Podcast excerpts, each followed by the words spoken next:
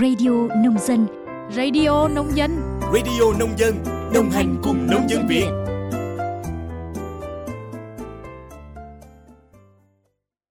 Biên tập viên Minh Quân và Minh Yến xin kính chào quý vị và các bạn thính giả của Radio Nông Dân. Quý vị và các bạn đang nghe bản tin Nhịp sống nông thôn mới. Bản tin hôm nay, ngày 21 tháng 11 sẽ có nội dung về sự kiện của Hội Nông dân trên toàn quốc và tình hình hoạt động sản xuất của ngành nông nghiệp.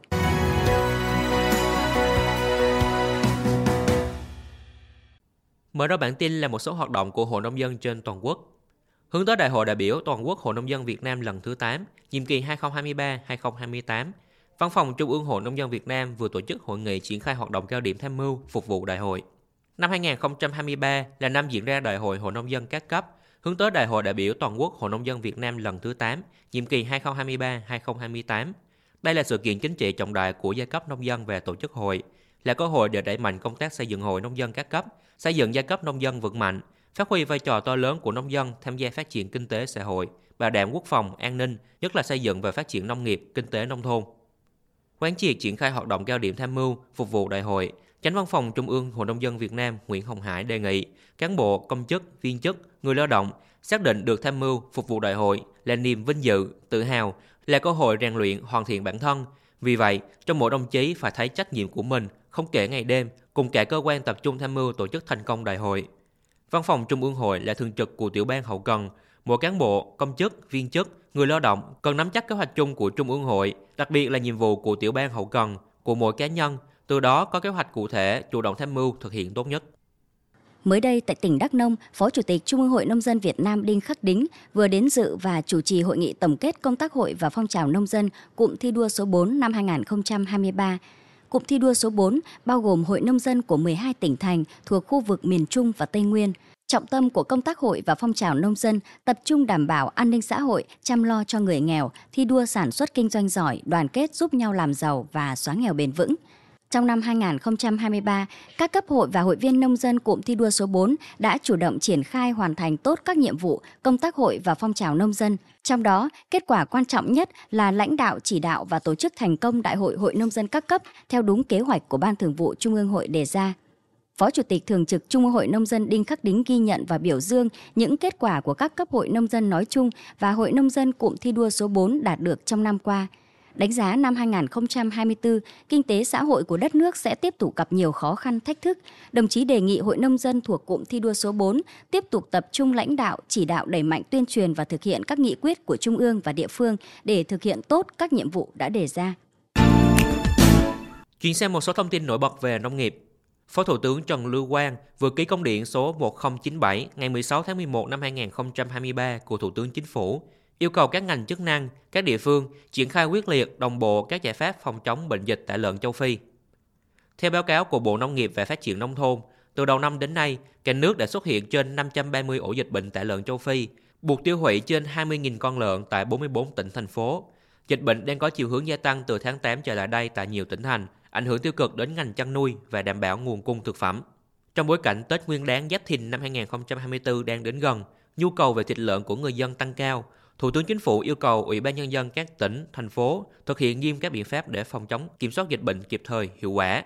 Trong đó, nhiệm vụ chủ đạo là tổ chức xử lý dứt điểm các ổ dịch, không để phát sinh ổ dịch mới, tổ chức xử lý tiêu hủy lợn mắc bệnh, nghi mắc bệnh, lợn chết, hỗ trợ bà con nông dân bị thiệt hại, hướng dẫn người chăn nuôi tăng cường ứng dụng các biện pháp vệ sinh, tổ chức tiêm vaccine phòng các bệnh truyền nhiễm nguy hiểm. Với các bộ, cơ quan trung ương, Thủ tướng chỉ đạo thực hiện nhanh chóng công tác kiểm tra phòng chống dịch bệnh tại lợn châu Phi, chủ động giám sát để phát hiện sớm ổ dịch, xử lý các trường hợp buôn bán vận chuyển lợn, sản phẩm lợn không rõ nguồn gốc xuất xứ, chưa qua kiểm dịch trên thị trường, tăng cường thông tin truyền thông để người dân không hoang mang, chủ động áp dụng các biện pháp phòng bệnh theo hướng dẫn của các cơ quan chuyên ngành.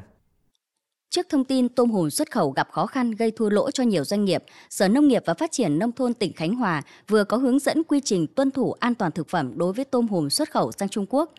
Cụ thể hiện nay, Trung Quốc tạm dừng nhập khẩu tôm hùm bông. Lý do được đưa ra là nước này vừa sửa đổi danh mục các loài động vật hoang dã nguy cấp cần được bảo vệ, trong đó tôm hùm bông được đưa vào danh mục các loài cần được bảo vệ cấp độ 2. Do đó, Trung Quốc đặt ra yêu cầu mới đối với cơ sở bao gói, cơ sở nuôi tôm hùm bông xuất khẩu là phải thực hiện đăng ký danh sách kèm theo thông tin cụ thể về cơ sở nuôi tôm hùm.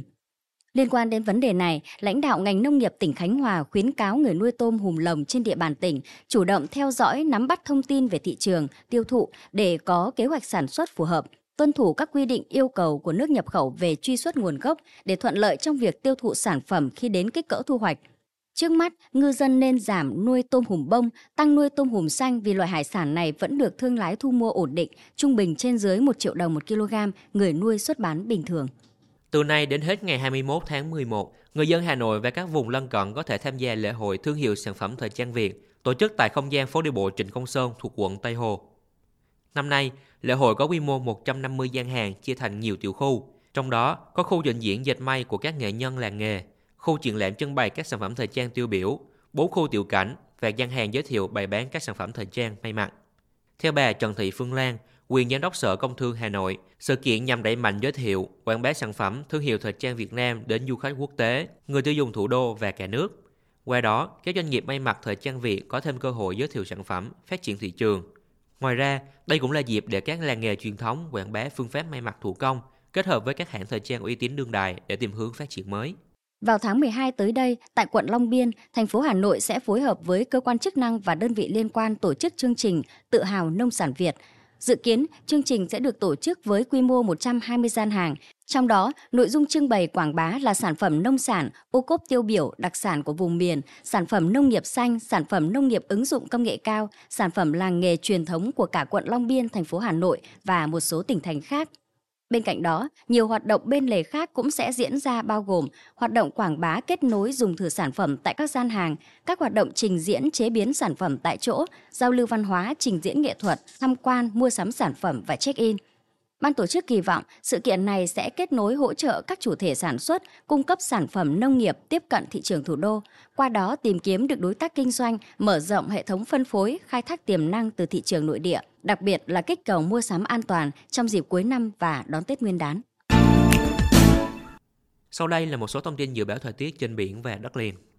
Theo Trung tâm Dự báo Khí tượng Thủy văn Quốc gia, trên đất liền trong 24 đến 48 giờ tới, Tại khu vực Bắc Bộ và Bắc Trung Bộ, đêm không mưa, ngày nắng. Riêng vùng núi Bắc Bộ đêm có mưa vài nơi, đêm về sáng trời rét. Một số nơi ở vùng núi cao Bắc Bộ cần đề phòng khả năng xảy ra sương muối. Tại các khu vực khác trên cả nước, chiều tối và đêm có mưa rào và dông vài nơi, ngày nắng. Trong mưa dông có khả năng xảy ra lốc, xét, mưa đá và gió giật mạnh.